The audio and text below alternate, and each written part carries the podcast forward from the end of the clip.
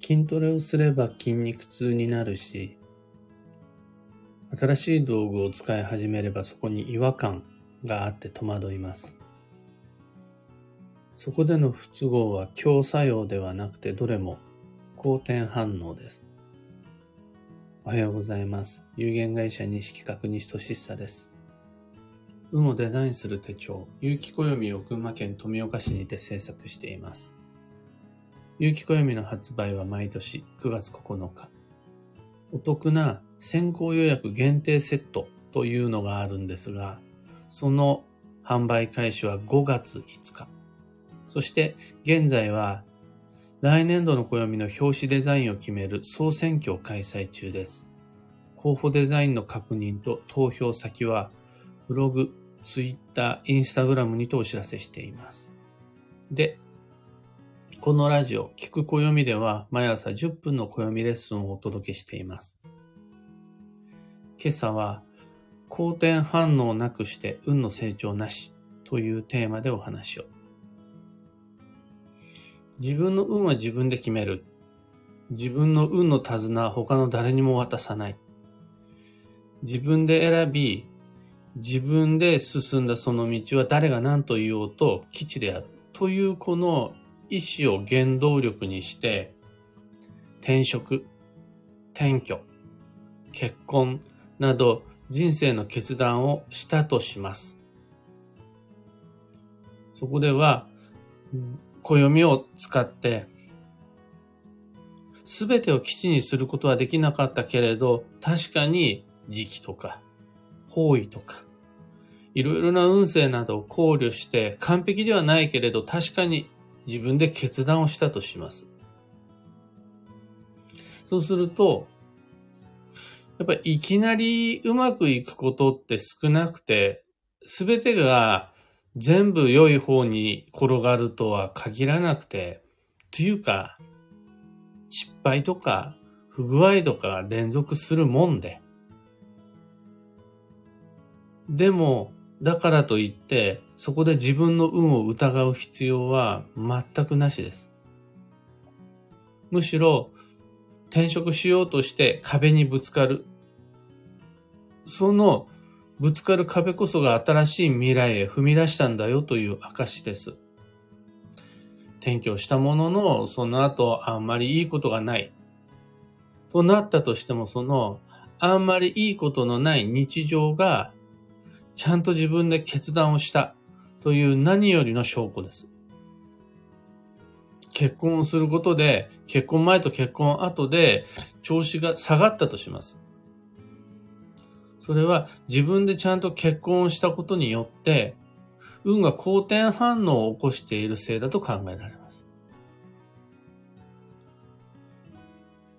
人は決断の前と後ではやっぱり運が変わりまして、で、大きな決断ほど大きく運が変わるわけです。今日のランチ何しようかなっていうのと、転職転居、結婚離婚、借金投資では人生の決断の大きさがやっぱり全然違って、大きな決断の方がその影響力は桁違いなわけです。そしてこの大きな決断には大きな反動が伴います。反作用と言ってもいいんですけど。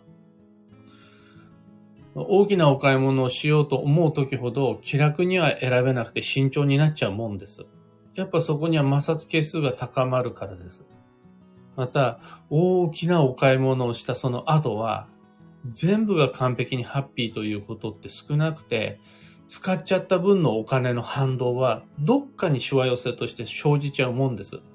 そのお買い物が間違いなく正解の投資だったとしてもです。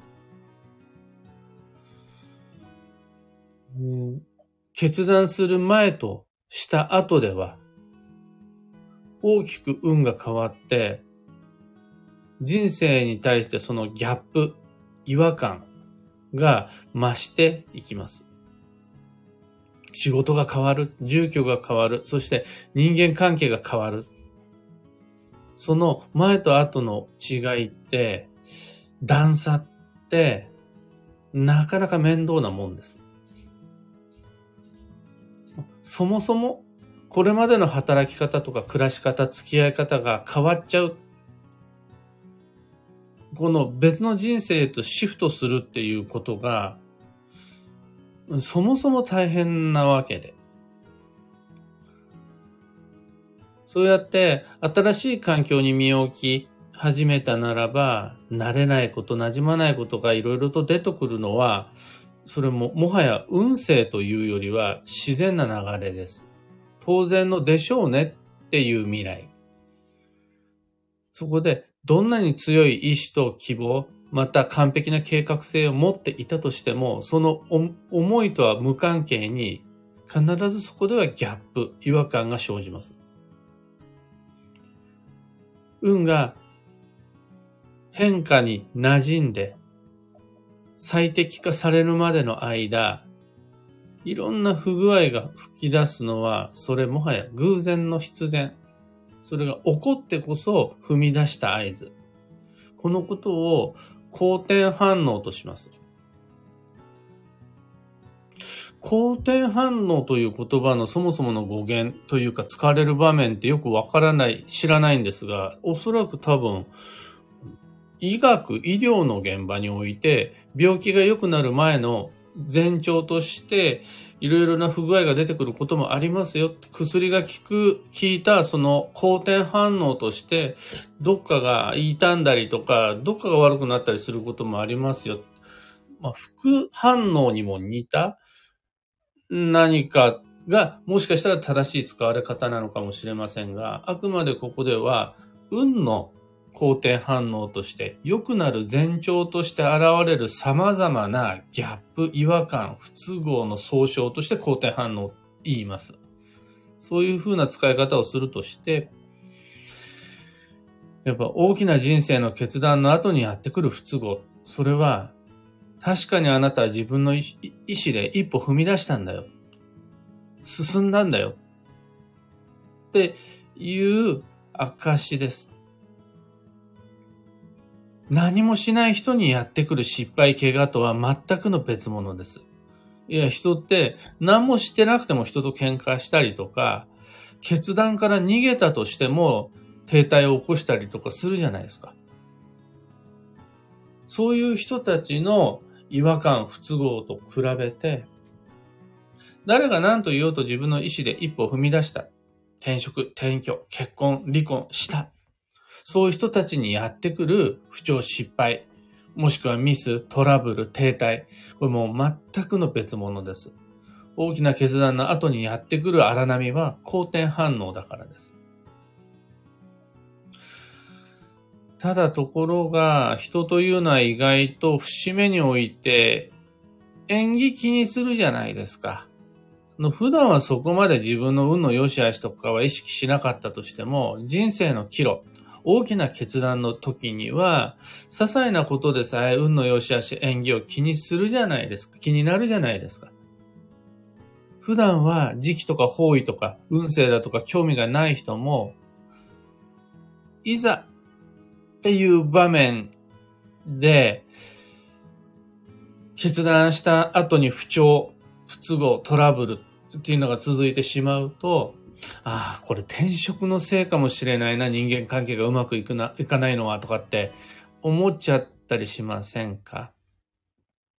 うまくいってればいいんですけど、うまくいかない出来事がポンって出てきた時に、これは転居のせいかもしれないって思いませんか？あとは、結婚してからの方が、離婚してからの方が自分はうまくいってない気がするって思いませんか？その節目において、いいことばっかりじゃなかったとしたら。そうすると、普段はほとんど運のことを意識しない人も、大きな決断の前後においては、うまくいかないことの理由を自分の運に求めがちです。私の運が悪いからこういうことになったんだ。私の選択が今日だったからこういうふうになってしまっているんだ。で、そこに、どうしてかの理由をそこに求めがちです。で、答えのない問いにうじうじと悩み迷っていく中で、あの時の自分の選択、あの時の自分の決断、を疑い始めます。他の誰でもなく自分自身が自分の決断を疑い始めるんです。で、そういう時にポンって言われるんです。占い師から。強磁気だったね、強方位だったね、運が悪かったねって言われると、ああ、やっぱりそうだみたいな。今日と言われて納得する。今日と言われて逆に安心するみたいなおかしな現象が出てくるんです。そんな必要はないですと、今僕はここに断言いたします。たとえ最高の時期に決断したとしても、発展成長の過程では相応の努力、痛みを求められるし、ちゃんと試行錯誤させられます。踏み出したならば当然なんです、それが。何の苦労もなくすんなり手に入る成功、良縁、財産なんていうのはないです。これまでの自分からこれからの自分へと運を一段階上げるためには、いろんな違和感を含んだ過渡期の好転反応、これに負けず過ごし抜ける必要があります。そうやって新しい仕事、新しい住環境、新しい人間関係に慣れた頃には運も軽やかになってギャップもすごい小さくなって、新しい未来の扉がパカってこう開くわけです。だから自分の運を自分で決めたならば、その後何があったとしても自分を信じて吉です。大丈夫です。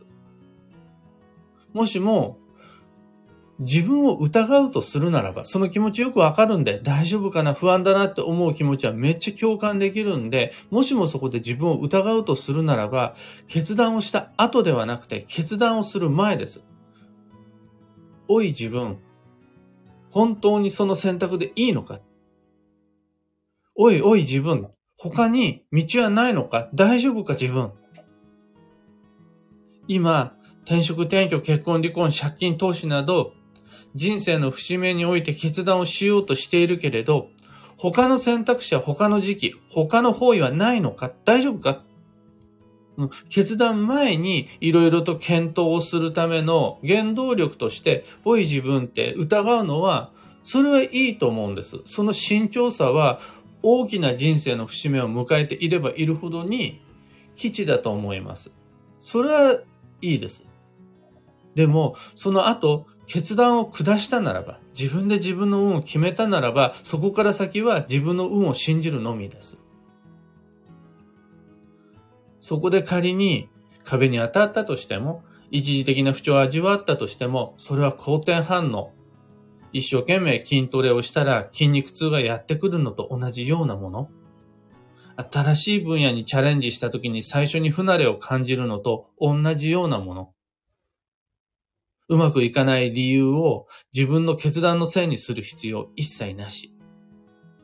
決断をしたその後は自分の道を自分で信じて吉です。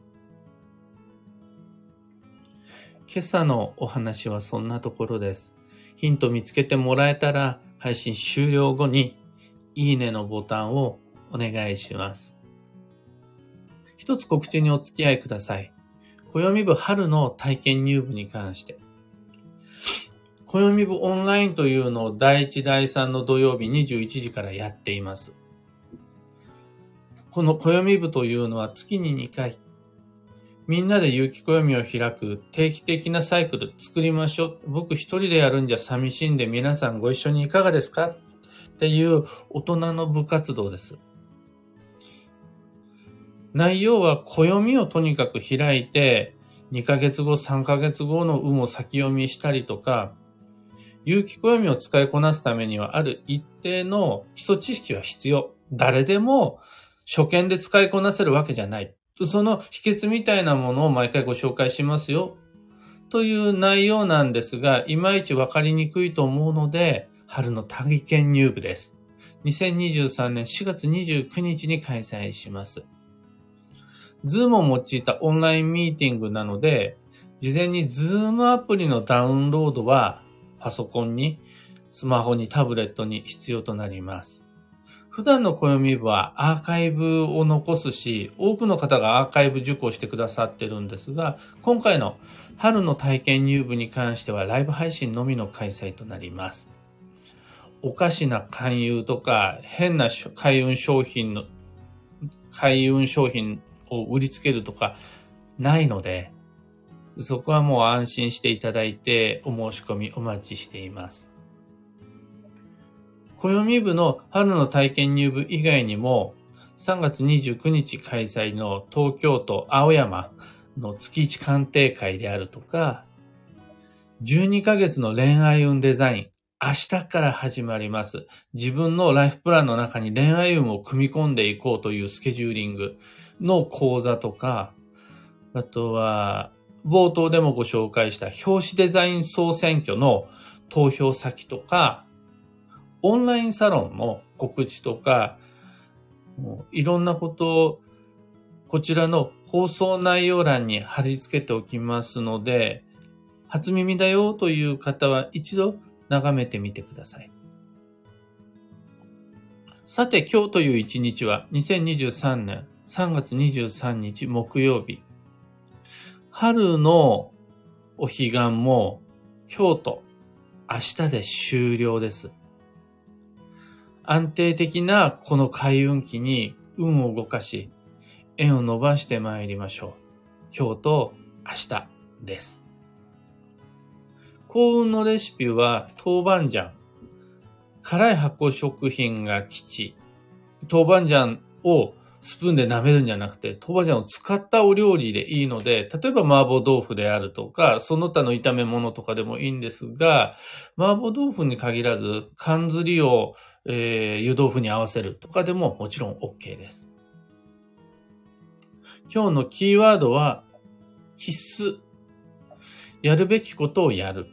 その心は、必要のないことや頼まれていないことで力を浪費してしまった結果、必要なことに割く力、お金、時間、労力が足りなくなっちゃう。という運勢です。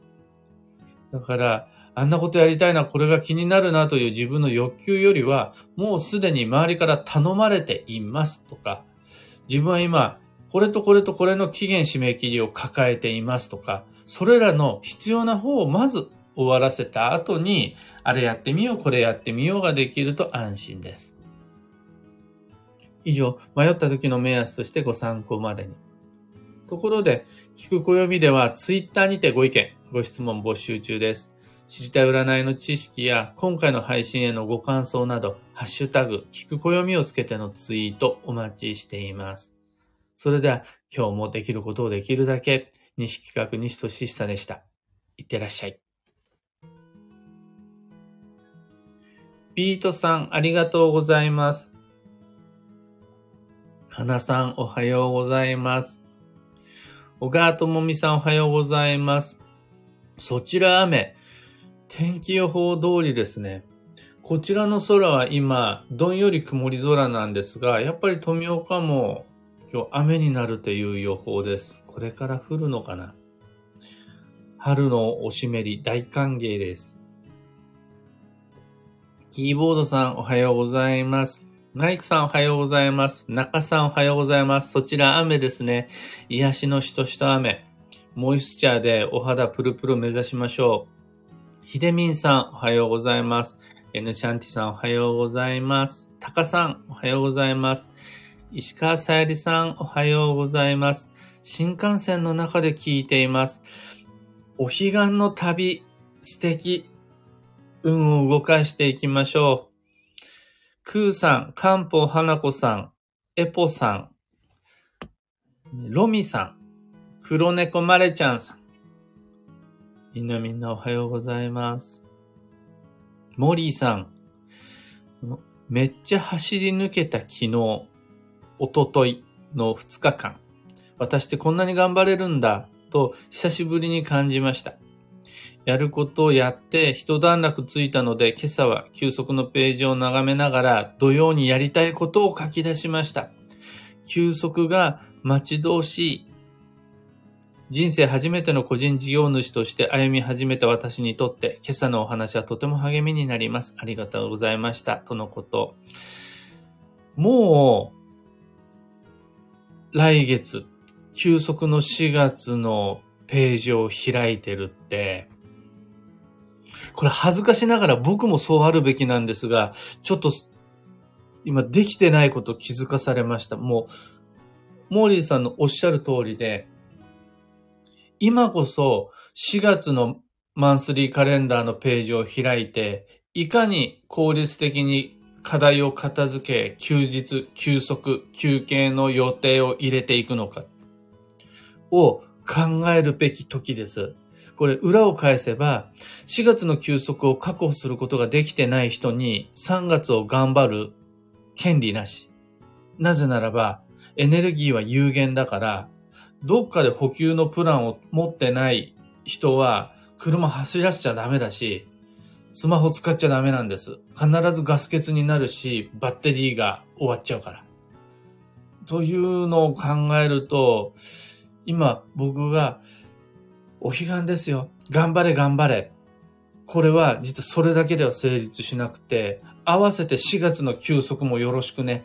なんですが、僕はちょっと3月に夢中になって4月の休息のページ開くの忘れてましたね。もう土曜保険の準備始めて全然いいし、ゴールデンウィークを中心とした4月頑張る計画じゃなくて、4月抑える計画立てていかないとやばい頃合いです。皆様、今日と明日お彼岸を頑張るならば、それとワンセットで頑張らない4月の暦の先読みしていきましょう。7さん、おはようございます。というわけで、今日もマイペースに運をデザインしてまいりましょう。僕も行ってまいります。